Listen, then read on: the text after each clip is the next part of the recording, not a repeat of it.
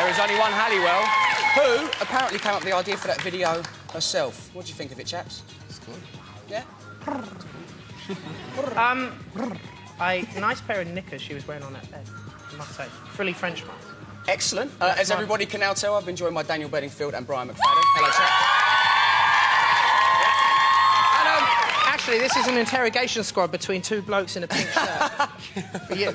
And the suit, yeah, and the suit jackets. Um, now, I've called you onto the set of Mastermind for a reason. it's because this week has been a massive week uh, in the world of music. Lots of goings on, ups and downs, ins and outs. And I thought we'd get the lads round for a bit of a chat, get your opinions. Gossip. Yeah, a bit of a gossip. Uh, first of all, babies.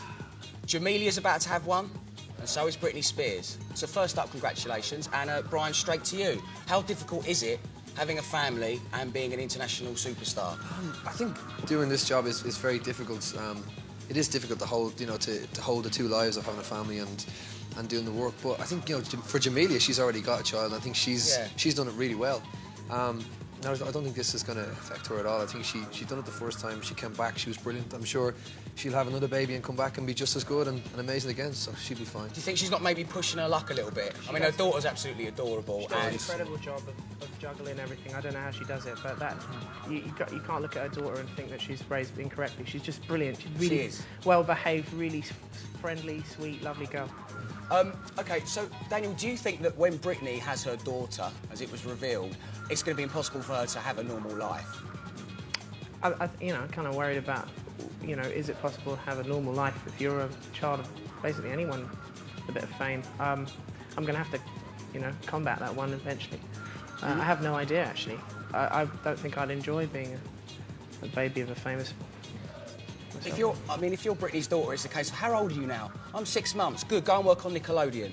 do you know what I mean? But I think because because um, the age Britney's at now, I think by the time the child's old enough to to be, you know, anyway kind of you know affected by it, I think Britney will probably be. I don't I don't know if she'll still be Britney Spears. Right she now, is, yeah. she's like for the last few years, she's been everything, and mm-hmm. she's been through that whole pretty much the Michael Jackson phase where the whole world knows who you are. But probably by the time the child's ten, I don't think she'll still be that. You know, Yeah. Like, things will probably calm down by then, and she'll probably be able to do it better. The surprising thing about the planet is there are actually places where you can go where fame isn't such a big deal. Places like Norway, New Zealand, Australia, and um, you could probably, if you got, especially in suburbia, if you if you went to the right neighbourhood, uh, you got the right kind of teachers, then it could be okay. So you'd maybe go back to New Zealand to raise your family. I'm going to raise my kids either in New Zealand or probably Seattle, which is kind of like a mix between London and New Zealand. Okay, excellent. Um, other news: at last, Oasis and Coldplay are returning.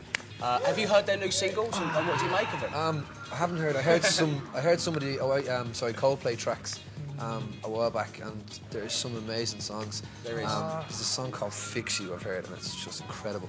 It's Yeah. really, really incredible track. And I think that's like their fourth single or something. And that is, I think it's their best song so far. Oh, It's really? unbelievable. I'm just really excited to get the album. I can't wait.